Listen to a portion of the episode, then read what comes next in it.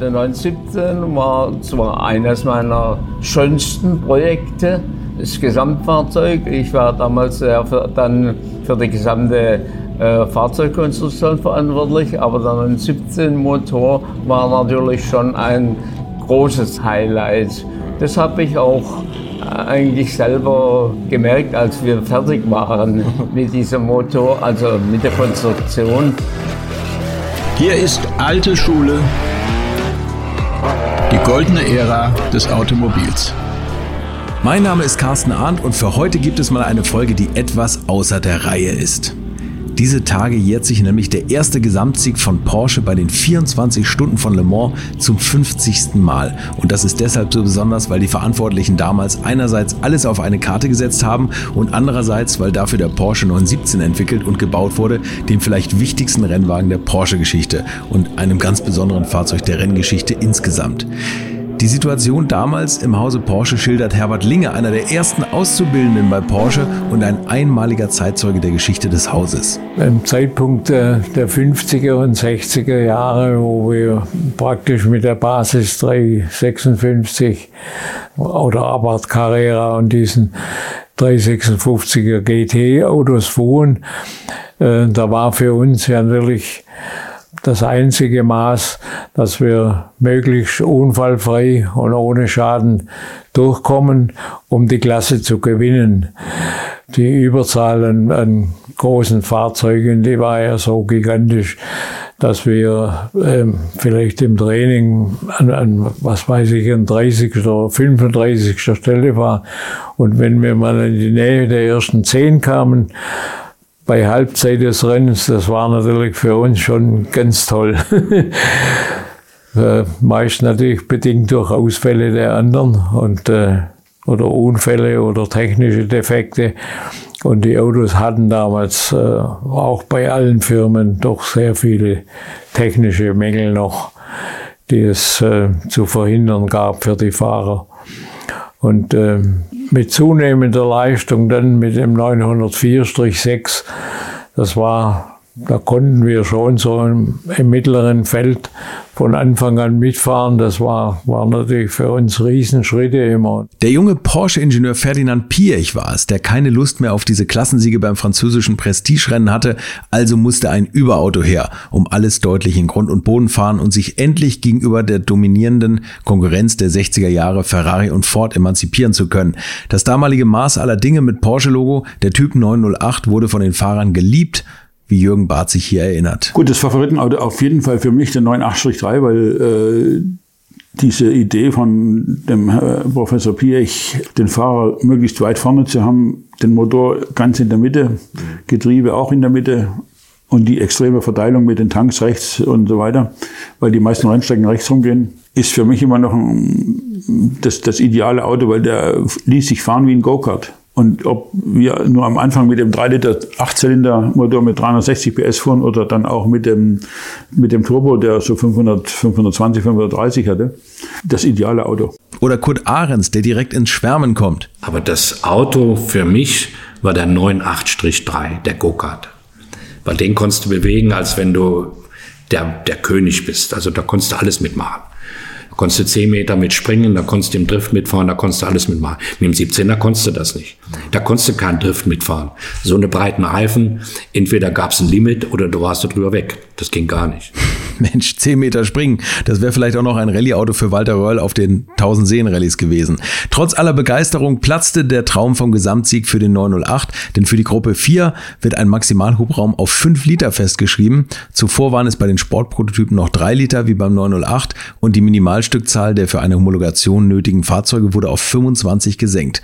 Also nochmal eine Schippe drauf. Nicht ganz einfach, wenn die Geldkassen nicht gerade überquellen und man zu allem Übel auch noch im Schwäbischen angesiedelt ist und da ja eh so ein bisschen zum Geiz neigt. Nichtsdestotrotz wurden Porsches beste Leute zusammengetrommelt und vom ehrgeizigen Pirch eingenordet, in Rekordzeit den 917 zu entwickeln. Einer von ihnen, der wunderbare Hans Metzger, hat uns leider gerade erst im Alter von 90 Jahren für immer verlassen. Er war der gesamtverantwortliche Projektleiter und er erinnert sich an frühe Brainstormings mit Ferdinand Pirch, der im Frühjahr 1968 dann endlich den Startschuss für das Projekt 917 geben sollte. Zunächst einmal hat man in den 60er Jahren ja angefangen als absoluter Underdog. Man hat zwei Lieder gehabt und hat schon einen guten Eindruck gemacht, aber hat natürlich nie große Rennen gewonnen, sondern eben die Klassen und so weiter. Genau, ja. Aber man hat, man hat eigentlich einen ganz guten Ruf gehabt, aber man hat sich dann in den 60 Jahren langsam hochgearbeitet und die, die Ansprüche wurden natürlich unterm Piech dann immer größer, ja.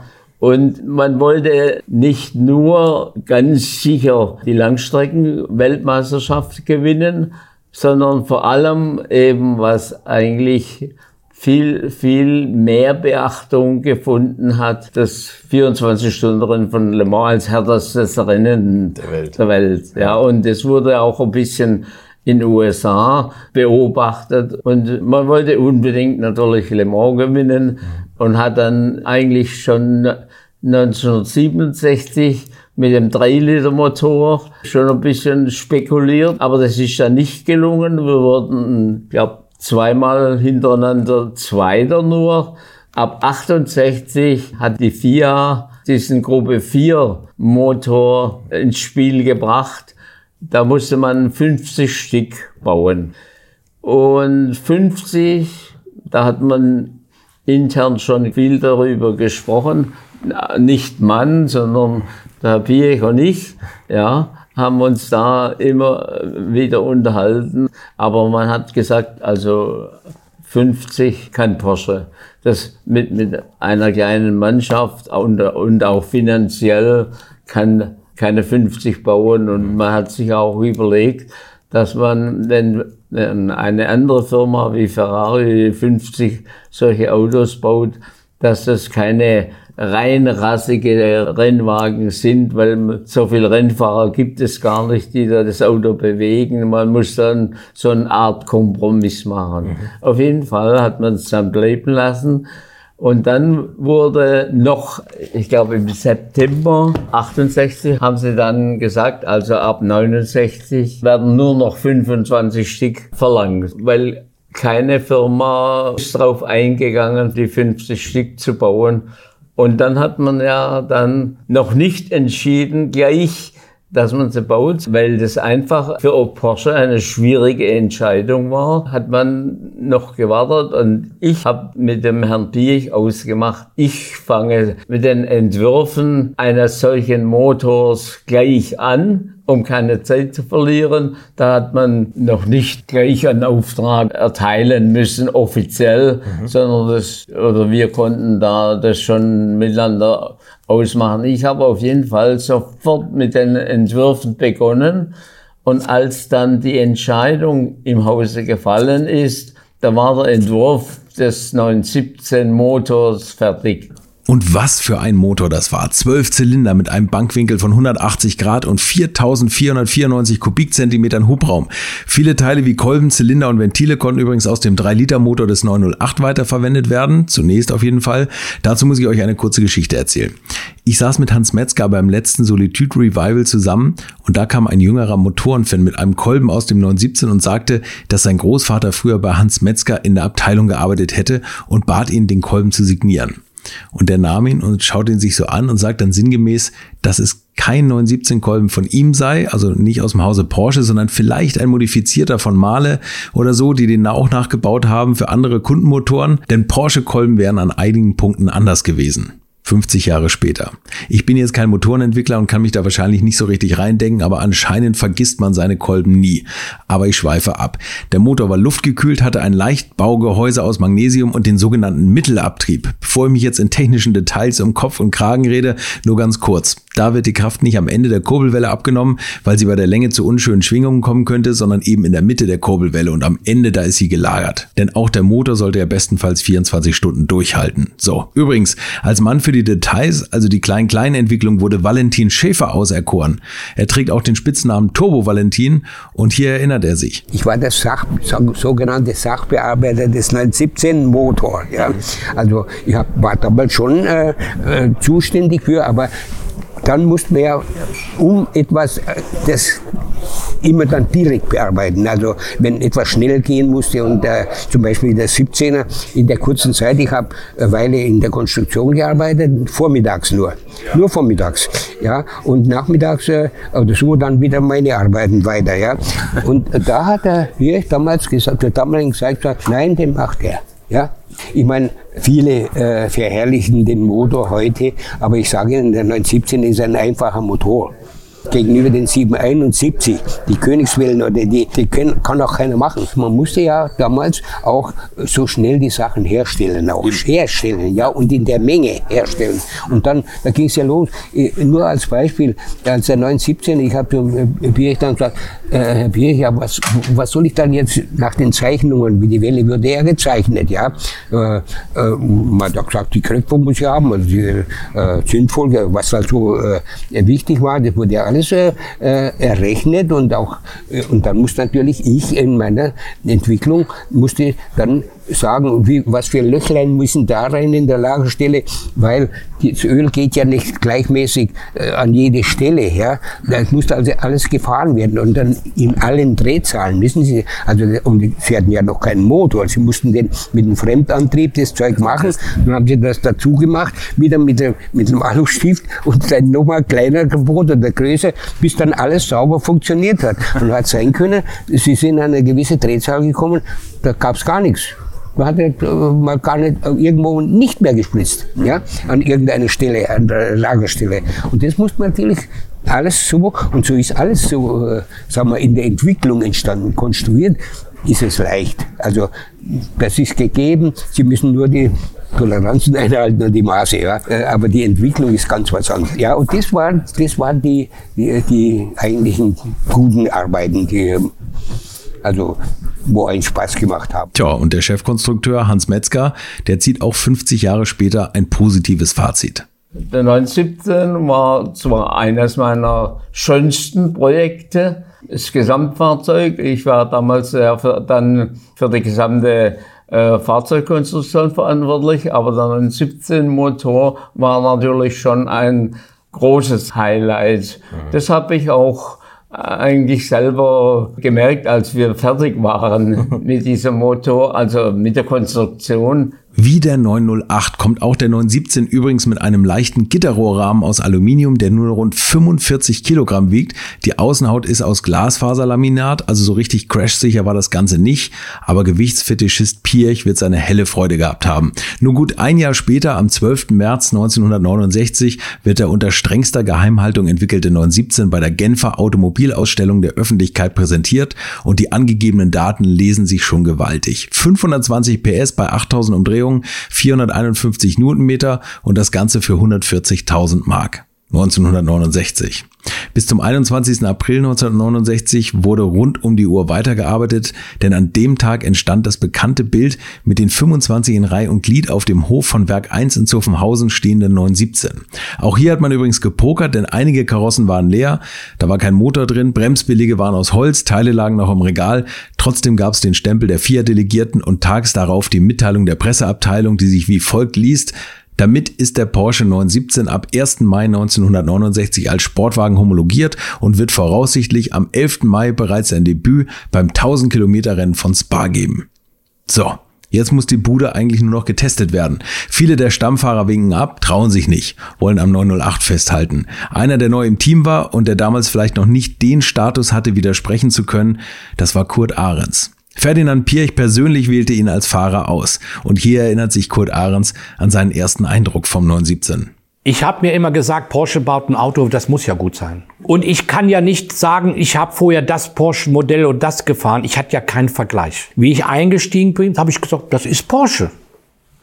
Und es gab ja Fahrer, die haben trotz, dass das Auto schlecht war, das Auto gelobt, wollten sich einschleichen gab es auch Fahrer.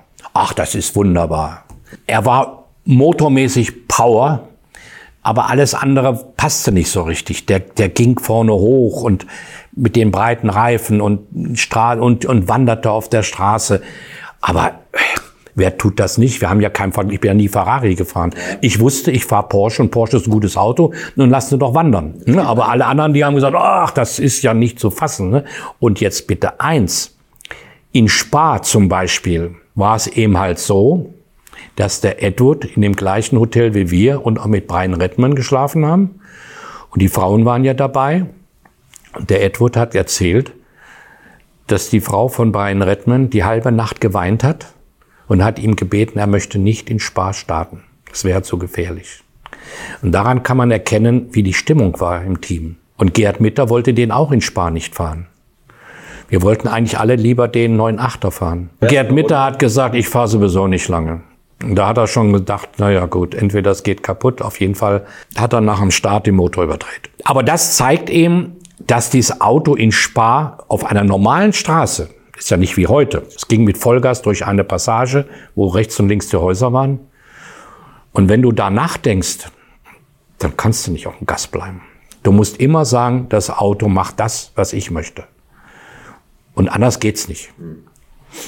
Und jetzt muss man dazu sagen, dass es ja dann später hinaus so war, bei einer Geschwindigkeit, die wir hatten bis Le Mans 380, 390, war eigentlich in Ordnung. Das Auto, ich sage mal, war eigentlich auf der Straße gut zu fahren, hat noch keine Bedenken. Aber wenn man hinterher erfährt, durch die vielen Reifenplatzer, die ich hatte, in Monza in Führung liegend, bei 320 Reifen geplatzt, Auto gerade auf der Strecke gehalten, in Daytona, Steilwand, Reifen geplatzt, dass man dann erfährt, dass Dunlop, Firestone und Goodyear nur Geschwindigkeiten Garantie bis 350 gegeben haben. Wenn wir das gewusst hätten, also ich weiß nicht, ob wir da das noch riskiert hätten. Wenn man uns ehrlich gesagt hätte, wir gehen da ein Risiko ein. Ne? Übrigens stand noch ein Fahrer in der Frühphase des 917 zur Debatte, der in so gut wie keinem Bericht im Zusammenhang mit dem 917 auftaucht. Und das war BMW-Fahrer Dieter Quester. Man konnte ja damals auch für mehrere Werke fahren. Das sah man noch nicht ganz so eng. Und so fand er auch sich eines Tages im Cockpit eines 917 wieder und hat mir von seinen Eindrücken erzählt. Ja, also ich äh, habe äh, Freistellungen für äh, verschiedene Werke gehabt. Was aber zum Beispiel BMW nicht akzeptiert hat, aber erst in letzter Konsequenz. Man hat den Hubert und mich, das war also früher noch, angesprochen, wir sollten den Porsche 917, der damals brandneu ja. homologiert wurde, fahren. Daraufhin habe ich gesagt, okay, ich möchte das Auto nicht auf der Nordschleife, sondern auf der Südschleife fahren. Ich möchte mal ein paar Runden probieren und auch der Hubert. Und äh, wir sind dann das Auto auf der Südschleife gefahren. Aber es war, also abenteuerlich ist äh, milde ausgedrückt. Das, das war, das war mörderisch. Dieses Auto mit damals hat er nur 550 PS gehabt, aber trotzdem eine Fahrmaschine. Das war ungefähr so, Sie haben glaubt, Sie haben am Rücken geschnallt den Motor und werden auf allen Vieren äh, um die Rennstrecke geschoben. So ungefähr war das Gefühl. Das, das war also irre. Wir sind dann aufgrund von äh, ja, BMW hat dann eben gesagt, nein, wir wollen nicht, dass ihr fahrt. Und dann ist beim 1000 Kilometer Rennen ist äh, der Frank Gardner und der David Piper gefahren.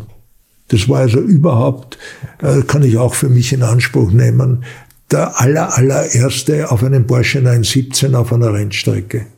Und auch einer, der als sehr guter Testfahrer gegolten hat, konnte erste Runden im 917 drehen. Und ihr erwartet ihn doch schon sehnsüchtig. Denn das war Willi Kausen. So, und bei mir war das so, hm, ich weiß gut, die, die erste Testfahrt, die war perfekt, 917. Äh, ich komme natürlich, habe natürlich alle volle Montur, ich bin natürlich stolz wie Oscar, 917, ja. setz mich da rein, sagt der Peter Falk, sagt der Peter Falk, sagt der Herr Kausen, da fahren Sie mal drei Runden. Jetzt fahre ich drei Runden, komm an, zieh mir einen Helm aus, Oropax, war noch diese, diese Knetdinger, ja, die rosanen. Sagt er, was machen Sie, Herr Krause? Ich sag, ich hab Oropax. Sagt er, hör mal, das geht bei uns nicht. Ich sag, wie meinen Sie das? Sagt er, gar nicht geht das. Sie müssen mir sagen, was Motor und Getriebe, Geräusch und sowas. Also sag ich, äh, da reden. Da ist man taub. Ne? Ja. So, deshalb habe ich ja auch jetzt wirklich Hörprobleme. So, Dann fahre ich die nächsten Runden, kriege den Gang nicht rein und überdrehe. Fahre eine langsame Runde. Ich wusste natürlich, wo man zurückstellen konnte. Den Schleppzeiger. Schleppzeiger, ja. den Knopf, tack, fahre die langsame Runde, drehe wieder 8,3, komm an, sagt der Falk, sagt, der Kausen hat, kennen wir alles schon, lassen Sie das. Wenn Sie überdreht haben, fahren Sie, kommen Sie einfach an und sagen, ich habe überdreht. ja, ich, das ist perfekt. Also ich, kein Europax und überdrehen muss ich auch sagen. Ja, ja, sagt er, das ist am besten. so ist das dann losgegangen. So, Le Mans 1969 rückt unaufhaltsam näher und Piech wollte noch Hochgeschwindigkeitstest fahren. Era Lessin, die VW-Teststrecke in der Nähe von Braunschweig, bot sich an und noch mehr bot sich ein Testfahrer an, der ganz in der Nähe wohnt, Kurt Ahrens. Doch bei dieser Testfahrt ist er nur knapp dem Tod von der Schippe gesprungen. Und dann hieß es dann, Herr Ahrens, wir müssen ein Auto testen in Era-Lessin. Sie wohnen 30 Kilometer entfernt. Können Sie uns zur Verfügung stellen? Nun, ich habe zu meinem Vater gesagt, du, ich bin heute mal nicht hier, ich fahre nach Era-Lessin um die Ecke, testen. Zwei große Kurven mit Vollgas und äh, es hat leicht geregnet. Und das war so, die kamen dorthin, ich kam auch hin, alles war backe Kuchen. Und es sollte ein Mann als Beifahrer mitfahren. Der Grund war der, man hatte an dem Auto in den vorderen Kotflügeln, Sie müssen sich vorstellen, ein Angler, der hat einen Schwimmer, so nennt man das, den schmeißt man raus und wenn der Schwimmer hoch oder runter geht, dann weiß man, es beißt einen Fisch an. Und dieser Schwimmer guckte aus dem Kotflügel oben raus mit Rot, Grün, Gelb. Im Fahrzeug auf der rechten Seite war eine Holztafel, Rot, Grün, Gelb und bei Geschwindigkeit so und so Strich machen. Dadurch hat man gewusst, bei 300 oder was ist nur noch gelb, bei grün ist bei 150 und hat man erkannt, welche Winkel er bei Geschwindigkeit keinen Anpressdruck hatte. Da wusste man natürlich, hat er Unterluft, hat er Oberluft. Und das sollte ein Monteur machen. Und da habe ich gesagt, Herr Pirch, das möchte ich nicht. Ich sage, wenn hier was passiert, kommt der Staatsanwalt. Wenn, wenn ich meinem Beifahrer irgendwas zu Schulden kommen lasse. Macht die Holztafel, gebt mir einen Kugelschreiber, ich mache das alleine. Ging ja nur geradeaus, mache ich alleine. Und ich musste ja nicht in den Kurven jetzt, sondern wenn es geradeaus ging, linke Hand, Strich 300. Es kam aber nicht so weit. Die Strecke ist so lang, dass auf der einen Seite teilweise eine Wolke war, die hat geregnet und auf der anderen Seite war nichts. Und da bin ich mit 270 rein. Slicks hatte überhaupt keine Chance zu lenken. Und ich hatte auch noch geglaubt, die Sonne scheint auf der Fahrbahn und es flimmert. Weil wenn Sie auf der Autobahn oder auf einer langen Strecke oder Fata Morgana haben, dann flimmert das. Das dachte ich, es war Wasser. Der Wagen ging vorne brach aus und dachte ich noch, ach du lieber Gott, jetzt ist er im Eimer. Aber der war im Eimer, sag ich Ihnen. Die Vorderachse bis zu meinem Cockpit, einschließlich Lenkrad, war unter der Vorderachse hinter der Leitplanke mit Pedale hängen geblieben. Das heißt, kein Dach oben, kein Vorderteil, meine Füße als erstes auf der Fahrbahn, 200 Meter weiter im Anschnallgurt und auf der anderen Seite nach ungefähr 200 oder 180 Meter hat man ausgerechnet, mit dem Heck wieder unter die Leitplanke mit beiden Füßen unten drunter. Die Leitplanke war am Schienbein. Dann bin ich, habe ich gedacht, oh, geht alles. Puh, hast nix. Unter Leitplanke raus, den Sitz losgemacht, Anschnellgurte los. Oben war ja sowieso nichts mehr, vorne war ja auch nichts mehr. Ich hatte einen Schuh verloren, der war noch im Vorderteil hängen geblieben. Raus, auf die Leitplanke gesetzt. Mensch, hast du Glück gehabt. Damit gab es schon mal einen 917 weniger, allerdings auch keine weiteren Erkenntnisse, wie man das Auto für Le Mans schneller machen könnte. Ein zweiter Test musste gefahren werden. Hier ist nochmal Spezialagent Willikhausen. Kurt Ahrens, der verunglückt in Ära. So. Und dann heißt es ja, also, wir nehmen den Arzt, wir haben den Arzt genommen. Ich sage, warum habt ihr denn den Kurt genommen? Ja, der war nicht so teuer. Der wohnt ja nicht weit davon weg. Okay. So, also jetzt hieß es, jetzt fährst du dahin. Auto ist wieder fertig, neues Auto, wir. So. Wolfsburg, wir, haben wir zwei Tage getestet. Perfekt, wir wollten ja über 400 fahren in Le Mans. Das war ja seine Vorstellung, wäre auch gegangen. Nicht richtig, aber 3,97 sind wir ja gefahren, 3,96, 6 mit der Lichtschranke. So, dann sind wir da zwei Tage getestet und dann hieß es, sagten die Mechaniker zu mir jetzt, Mann, jetzt fahr noch mal. Einmal wollen wir mal gucken. Das Ding ging da weit über 400. Jetzt wollen wir noch einmal gucken, wie das aussieht, wenn er 400, wenn du 400 vorbeifährst. Ich fahr letzte Runde. Alles wird eingepackt, Feierabend.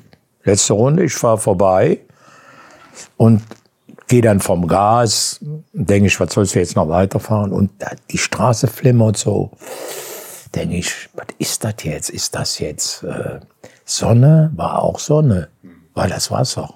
Hat's geregnet. Und da die VW zu der Zeit ja Riesengeld hatten, haben die eine topfebene Straße gemacht, zehn Kilometer mit Sinklöcher die konnten auf der Geraden die ganzen zehn Kilometer hin und zurück, konnten die Vermessungen machen. Läuft natürlich nicht ab mit den Sinklöchern, oder? Da habe ich natürlich anderthalb Kilometer gebraucht, um zum Stehen zu kommen. So, und dann habe ich noch ein Schild gepackt. Da stand drauf 600 Meter Wendeplatz. Das hing im Motor hinten drin. So, jetzt war der im April, es war da im April und im Juni ist ja Rennen, ja. Sagt der Pflegel, sag ich zum, ach, das war noch lustig, äh, sag ich noch zum, ich hatte so ein Walkie-Talkie dabei, sag ich zu dem Ingenieur Pflegel, sag Helmut, komm, pass auf, wenn du zu mir hinkommst, ich bin verunglückt, Auto ist total schaden, pass auf, wenn du zu mir hinkommst, äh, es ist Wasser. Ich sage, du kannst ruhig andersrum fahren, weil ist ja eh keiner da. Fuhr der aber richtig rum und fliegt mit dem 911 nochmal raus. Ist ja klar, war Wasser immer noch nicht weggelaufen. So. Jetzt hieß es ja, was jetzt? Ja, wie sag ich, was jetzt? Du rufst jetzt ein Bier an und sagst, äh, Auto Totalschaden. Er sagt, ich ruf nicht an. Ja, sag ich, da ruf ich an. Angerufen.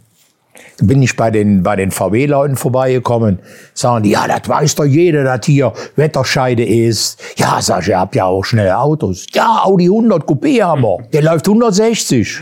Das ist perfekt. Wir fahren nur über 400. Ja, ja, das weiß doch jeder. Ja, sag ich, alles klar. Kann ich telefonieren? Ja, kann ich telefonieren. Piesch, sagt er Piesch. Was ist? Ja, sag ich, Auto total schaden. Regen. Wie Regen? Ja, sag ich, Regen. Falsche Strecke und Regen. Ja, da kommen Sie mal morgen früh. Wenn ich da hingekommen, sagt er, und jetzt, was machen wir? Wir ein Auto. Ich sage, ich fahre in jeden Fall ein. Wenn gebaut wird, ich fahre ein. So. Und dann kam Le Mans 1969. Am 14. 15. Juni. 4,917er hat Porsche mit an die Saat genommen. Herbert Linge erlebt das erste Mal diese neuen Geschwindigkeitsdimensionen, in die der 917 vordringt, und zwar beim Training. Der Hauptmangel damals war, dass wir riesige Schwierigkeiten hatten, das Fahrzeug am Boden zu halten. Denn das, was man äh, als Abtrieb äh, braucht für diese Geschwindigkeiten, das war uns unbekannt. Und ich kann mich erinnern, wir hatten keine Möglichkeit, vor Le Mans mit dem Auto Höchstgeschwindigkeiten zu fahren. Denn äh, Hockenheim war zurzeit in Umbau äh, und äh, die Zeit war einfach nicht da, um dieses Auto zu entwickeln, wie es notwendig gewesen wäre. Und wir kamen also zum Vortraining nach Le Mans. Und äh, ich kann mich erinnern, die erste Runde, wie ich an den Boxen losfuhr und fahre die gerade runter, die eine chronische Schikane war, damals, in der damaligen Zeit. Und da, da habe ich gedacht, na, kommt das Schild 400 Meter. Da denke ich, wieso haben die jetzt die Strecke verkürzt und, und sagen das nicht? Würdet ihr eigentlich auch so gerne wie ich manchmal neue Länder mit einem Oldtimer erkunden, aber ihr scheut euch die lange Anreise auf Achse oder die teuren Transportkosten? dann gibt es eine der coolsten Alternativen, von denen ich bisher gehört oder in zahlreichen Artikeln gelesen habe. Und das sind die Eckis Oldtimer Rally Reisen durch Costa Rica. Luxuriöse zehntägige Urlaube und zwar in Minigruppen mit Oldtimern, die ihr vor Ort aussuchen könnt. Und nein, mir hat die Sonne nicht den Kopf zerbraten und ich rede jetzt auch nicht vom schättrigen Ford Fiesta der Billo Autovermietung. Ihr habt die Wahl zwischen zum Beispiel Mercedes SL, Porsche 911 oder Range Rover Classic. Und das ist sowas von cool, denn es sind immer maximal vier Autos inklusive Servicefahrzeug unterwegs und es geht natürlich nicht um Geschwindigkeit, sondern einfach nur darum, auf entspannte und ganz wunderbare Art und Weise Land und Leute zu erkunden. Und es ist ein Urlaub, also gibt es auch Strandtage. Und wer schon mal in Costa Rica war, der weiß, dass es ein sicheres Reiseland ist mit grandioser Flora und Fauna, mit Vulkanen, Regen und Nebelwäldern und irren, irren Stränden. Und mit den Fotos könnt ihr auf Instagram noch die Freunde zu Hause richtig neidisch machen. Ist ja auch nicht ganz unwichtig heutzutage. Schaut es euch auf jeden Fall mal im Netz an. Und als ich das erste Mal auf der Seite war, konnte ich es gar nicht glauben, dass jemand sowas organisiert. Und dann braucht man noch nicht mal den eigenen Klassiker schmutzig zu machen und mit Range Rover oder R107er SL die Landschaft erkunden. Es könnte schlimmer kommen. Es gibt übrigens verschiedene Routen. Mein Tipp wäre die La Carrera Costa Rica und auf der Route werdet ihr mich früher oder später mitfahren sehen. Das garantiere ich euch. So, jetzt hört ihr hier noch die Webseite und da gibt es eine ganz einfache, nämlich rally-rally.com. Und ganz wichtig, Rally wird hier R-A-L-L-Y geschrieben rally-rally.com. Am besten gleich draufklicken, Seite abspeichern und möglichst schnell buchen, denn es sind kleine Gruppen und Inga und Ingo, die das organisieren, sind wirklich mega nett und Ingo ist auf mich gekommen, weil seine Mitfahrenden immer alte Schule hören. Also Geschmack haben die, die da mitfahren auch und ihr sollt jetzt auch weiter alte Schule hören. Bis bald in Costa Rica auf die Idee, dass ich, dass ich so schnell war, dass ich bereits am Ende der Gerade war. Da kam ich im ersten Moment überhaupt nicht. Erst wie ich dann über die Kuppe kam, da muss, weiß ich jetzt weiß, bin ich unten in, in Mühlsand. jetzt wird es Zeit zum Bremsen. Und wir konnten auch sehr bald dann feststellen, dass äh, bei offen, wo der, der, Wald war, da so unterbrochen und diese, diese Schneisen, da gab es immer so ein bisschen Seitenwind. Und da konnte man fühlen, wie das Auto äh, anfängt abzuheben und man hat gehört, hinten die Hinterräder drehen durch. Man musste da also vorsichtig vom Gas gehen, dass es sich wieder beruhigt. Und äh, das hat auch dazu geführt, dass äh, ein Joe Siffert, der damals einer der furchtlosen Rennfahrer der Zeit galt, schon nach zwei Runden gesagt hat, äh, das ist ihm mit dem Auto zu gefährlich. Äh, er fühlt sich im 908 lange viel wohler und er, er gibt dem Auto für Le noch, noch keine Chance. Vielleicht bis zum nächsten Mal, aber jetzt in diesem Zustand nicht. Ich sollte dann mit dem Engländer fahren, der John Wolf, der hat ja zwei Kollegen, Englische, die sonst äh, mit auch mit großvolumigen Auto in Amerika fuhren, gefahren sind und die haben sich schon nach kurzer Probefahrt also geweigert, mit diesem Auto zu fahren, haben gesagt, das ist ihnen zu gefährlich und äh, äh, dann im, im letzten Training äh, kam der Herr Piech und hat gesagt, dass ich als zweiter Fahrer bei dem John Wolf mitfahren soll und ich soll auch den Start übernehmen. Und äh, ich habe dann gesagt, ich habe mit dem Auto ja keine Trainingsrunden. Ich wusste vom Reglement, dass man gewisse Trainingsrunden fahren muss, um überhaupt auf ein Auto fahren zu dürfen. Und sagte, Sie sind bei uns bei allen Autos als Reservefahrer gemeldet. Das, ist über, das wusste ich auch nicht. Das war eine, seine Entscheidung. Da hat er mich überall als Ersatzfahrer eingetragen. Damit hat er immer die Möglichkeit, ein Auto wieder am Laufen halten kann, zumindest. Und damit ergab sich zum Start folgende Fahrerkonstellation. Startplatz 1, ein Porsche 917 mit Rolf Stommelen und Kurt Ahrens. Auf Platz 2 der 917 mit Vic Elford und Richard Edwood, gefolgt vom 908 Langheck Spider mit Joe Siffert und Brian Redman sowie dem 908 Langheck Coupé mit der Fahrerpaarung Rudi Linz und dem Aachener Willi Kausen. Das große Drama kurz nach dem Start spielt sich aber weiter hinten ab, denn von Platz 9 startet das 917 Kundenfahrzeug mit John Wolf und Herbert Linge. Und der erinnert diese schreckliche Situation so. Der John Wolf konnte dieses Auto äh, in keinem Zeitpunkt mit der vollen Leistung fahren. Das Auto hatte einen Verteilerdefekt. Wir haben das im Training nicht gefunden. Und erst in der letzten Nacht von Freitag auf Samstag nachdem wir die Fahrzeugvorbereitungen in Deloger, in dem Ort, wo wir unseren Standort hatten für die Fahrzeuge, in der Nacht anliefen, haben wir gesehen, dass unten der untere Verteiler äh, einen Kurzschluss hat zum Gehäuse und dort ein Funke überspringt. Und äh, durch Wechsel von dem Verteiler, ich habe dann das Auto vom Deloger zur Strecke gefahren und dann konnte ich sofort sagen, jetzt ist volle Power da. Jetzt ist Okay, haben Sie es auf der, auf der normalen Straße aus? der normalen Straße Ja, haben wir eine natürlich. Probefahrt gemacht. So. Und, äh, und wir haben dann dem John Wolf gesagt, er muss sehr vorsichtig sein, wenn er, äh, das war ein Riesenschritt nochmal mit, mit, äh, mit voller Leistung. Aber er war halt der Meinung, dass er als Privatmann mit einem solchen Auto die einmalige Gelegenheit hat, in, in Le Mans zu starten überhaupt. Und hat uns hoch und heilig versprochen hat, er wird es anfangen gemächlich angehen lassen und sich im Lauf der Zeit an das Auto gewöhnen. Aber leider Gottes war das Ende schon in der ersten Runde und äh, es ist für mich bis heute eine unglaubliche Geschichte, denn ich habe ihn noch gewarnt.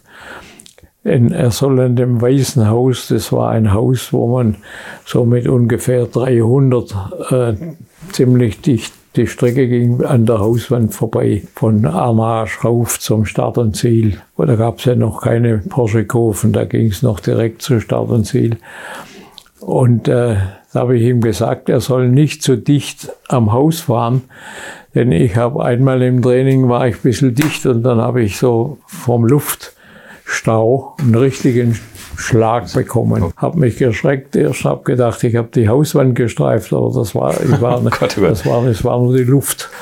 Und genau an dieser Stelle ist der Unfall passiert. Also er, hat, er ist dann abgekommen von der Strecke, er hat nichts berührt, aber das war genau Der das, was ich ihm vorher gesagt habe. Was, das ist Der Rest vom Rennen ist eigentlich kurz erklärt. Nach 14 Stunden scheiden Stommelin und Ahrens mit einem Kupplungsdefekt aus. Jetzt liegen die Hoffnungen auf dem dritten 917 mit Elford und Edward, der nach 21 Stunden mit sechs Runden Vorsprung in Führung liegt. Doch das Getriebegehäuse macht schlapp und damit kämpfen Hans Hermann und Gerard Larousse im Porsche 908 und Jackie X und Jackie Oliver im bärenstarken Ford GT40 um den Sieg. Und am besten erzählt das jetzt derjenige, der in der entscheidenden Phase hinterm Lenkrad saß. Und das war Hans Hermann. Also, man muss sagen, Le Mans 24 Stunden.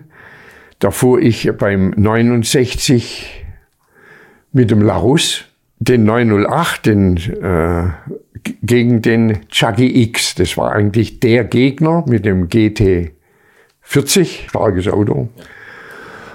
Und im Rennen hat sich so ergeben, der hatte ja auch ein Problem gehabt. Aber wir hatten an, meinem Auto musste das Radlager ge gemacht werden. Das war, da haben wir 20 Minuten gestanden.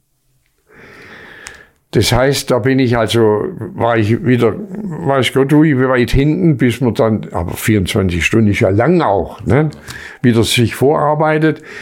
Und das hat so, hat sich so ergeben, dass der X und ich zusammen die letzten eineinhalb Stunden beieinander waren. Die letzten eineinhalb Stunden haben uns pro Runde zwei, drei, vier Mal gegenseitig überholt. Denn es ist ja so, dass in Le Mans-Rennen die Resultate dann so ausgehen, dass der Erste gewinnt, der Zweite ist vier Runden zurück, man ja nachgucken, der Dritte ist fünf Runden zurück. Und hier ging es auf Bruchteile von Sekunden. Und die letzte Runde, und deshalb, es war ja, bei mir war Folgendes. Ich spürte, dass die Bremsen nicht mehr die waren. Das heißt, ich hab, der hat gemerkt, ich muss 50 Meter vorher, und darauf gab es ja keine Schikanen damals. Da ist man ja das lange, die lange Gerade und dann ins rein ins äh, Start und Ziel. Hat er immer, hat er gemerkt, ich muss, er hat mich einfach beim Bremsen und ich konnte dann auf der langen Geraden im Windschatten auch ab und zu, nicht immer, je nachdem andere Auto noch fuhren, doch an ihm vorbei war ich immer wieder vorne. Jedenfalls hatte ich mir dann einen Plan zurechtgelegt. Die letzte Runde. Die letzte Runde werde ich nicht, wie der erwartet von mir, dass ich da bremse an der Stelle und er noch 50 Meter und dann vorbei ist, sondern da bremse ich nicht. Das war, habe ich so durchdacht.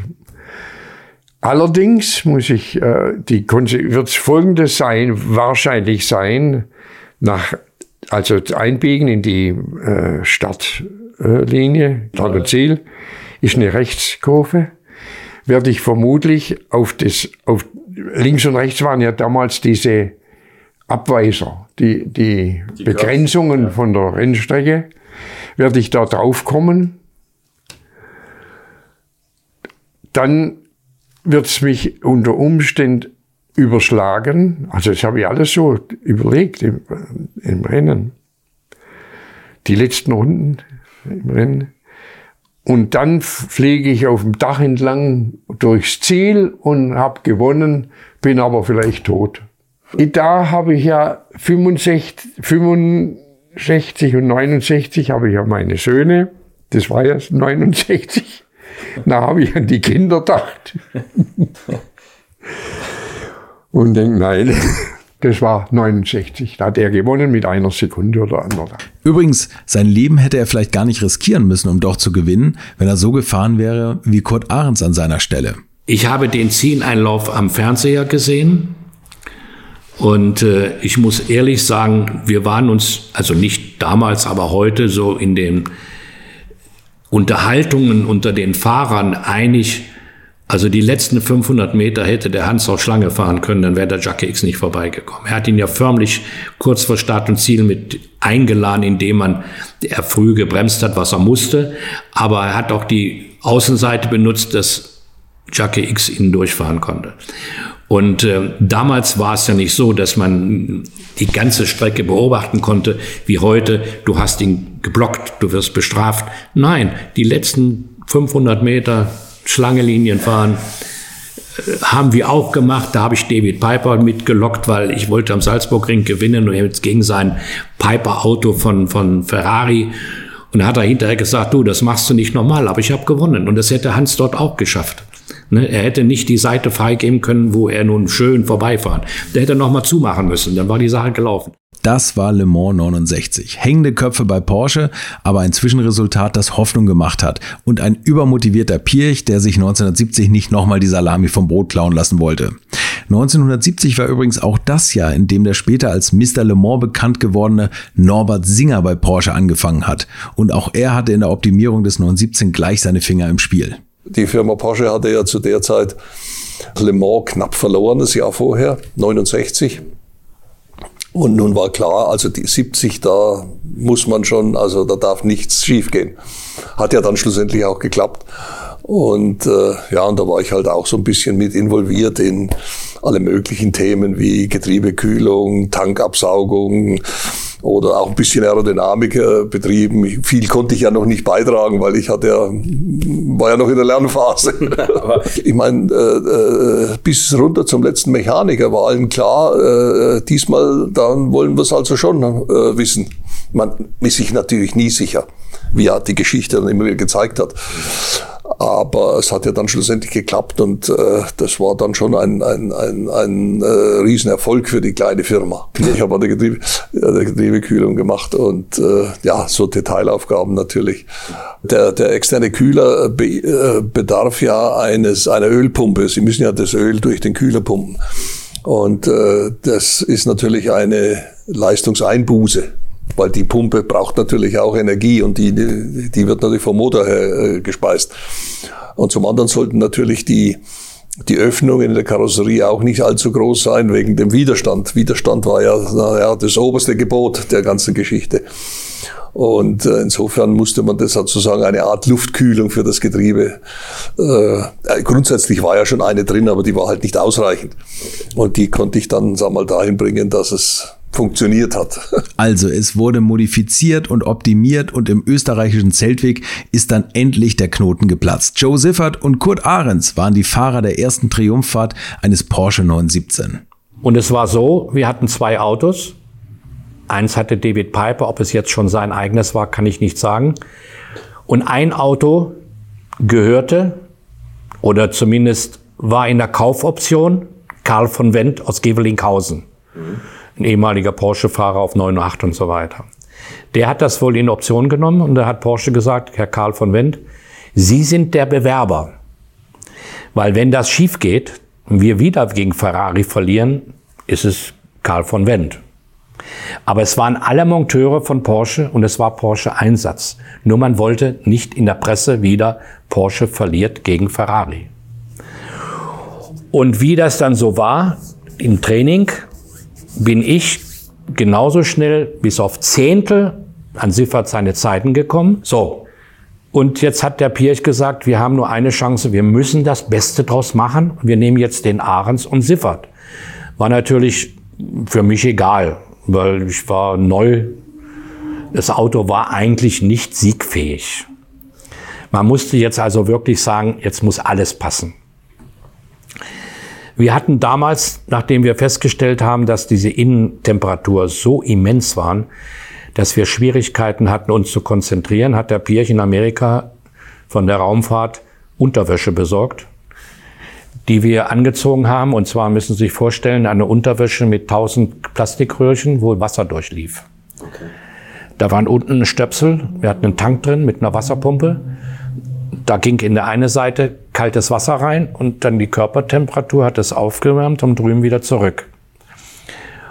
Und da ich mit Joe Siffert gestartet bin, hat er gesagt, Kurt, wir fahren jetzt mit den Dingern, aber wenn du als Zweiter fährst nach einem Stint von einer Stunde und es versagt, dann tu mir eingefallen, halt die Schläuche oben an der Seitenscheibe raus, dann ziehe ich mein Ding aus, weil es wurde ja immer heißer. Genauso ist es gekommen. Bei meinem Stint, nach einer halben Stunde, wurde es immer heißer, immer heißer. Also die, was vorher schön kühl war, ging nicht. Also ich, die Pumpe, da hat kein Wasser mehr zirkuliert. Ich die Dinger rausgehalten, also erstmal abgezogen unten. Jetzt lief aber die ganze Wasserinhalt, dieses Röhrchen, mir über die Hose. Der Gag war natürlich beim Boxenstopp, guck mal, der Ahrens hat eine nasse Hose. Kein Mensch wusste, dass wir over, dass wir hatten. Es gibt ein schönes Foto, wo ich auf der Box sitze, wo die Dinger da unten sind. Ne?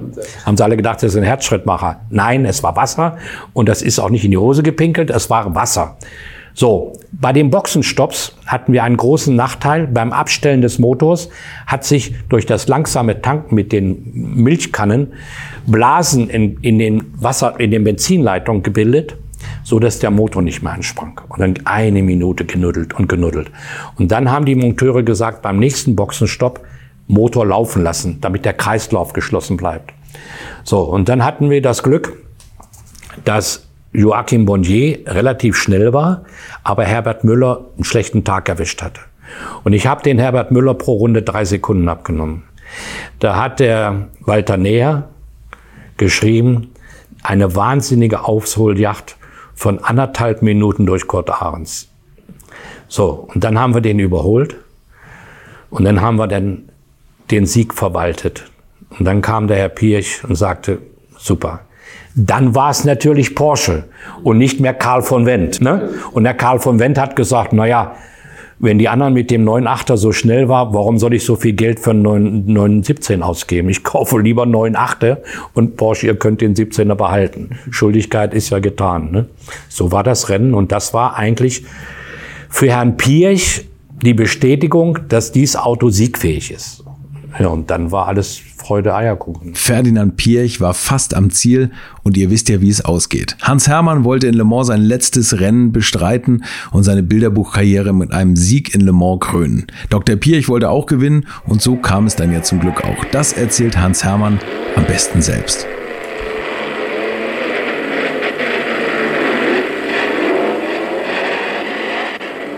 Für mich war klar, dass ich Ende der Saison aufhöre. Hat niemand gewusst. Sie auch, nur ich. Für mich war klar, 70 werde ich aufhören. Auch mein Vertrag mit der Frau Kommerzialrätin Piech, ich fuhr ja für Österreich, äh, ist mir völlig wurscht. Ich höre auf.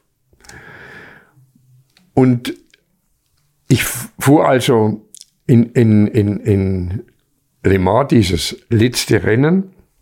Und weil sie gesagt hat, wenn du jetzt gewinnst, hörst du dann auf habe ich ja gesagt, weil ich sowieso aufgehört hätte.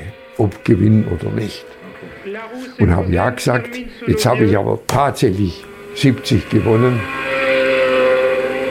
Saluons comme il le mérite la Porsche 917 d'Hermann Atwood pour leur brillante victoire. Und habe natürlich Wort gehalten. Ende. Und seitdem, und jetzt kommt mein letzter Satz, 70 gewonnen, wie ich das versprochen habe, habe aufgehört, aber leider muss ich seitdem arbeiten. So, ich hoffe, ihr hattet ein bisschen Spaß an diesem Überblick über die Erfolgsgeschichte Porsche 917. Ich bin darauf gekommen, weil ich schon so viele Namen aus dem Dunstkreis 917 interviewt habe. Wenn ihr ein bisschen Interesse bekommen habt, dann hört euch die einzelnen Podcasts der Protagonisten rund um dieses fantastische Auto an. Ich freue mich, wenn ihr nächste Woche auch wieder mit dabei seid. Dann gibt es wieder eine ganz normale Folge. Bis dahin bleibt gesund und macht's gut. Ciao. Infos, Bilder und alles Wissenswerte unter der Internetadresse www.alte-schule-podcast.de. Alte Schule ist ein Podcast aus den WakeWord Studios.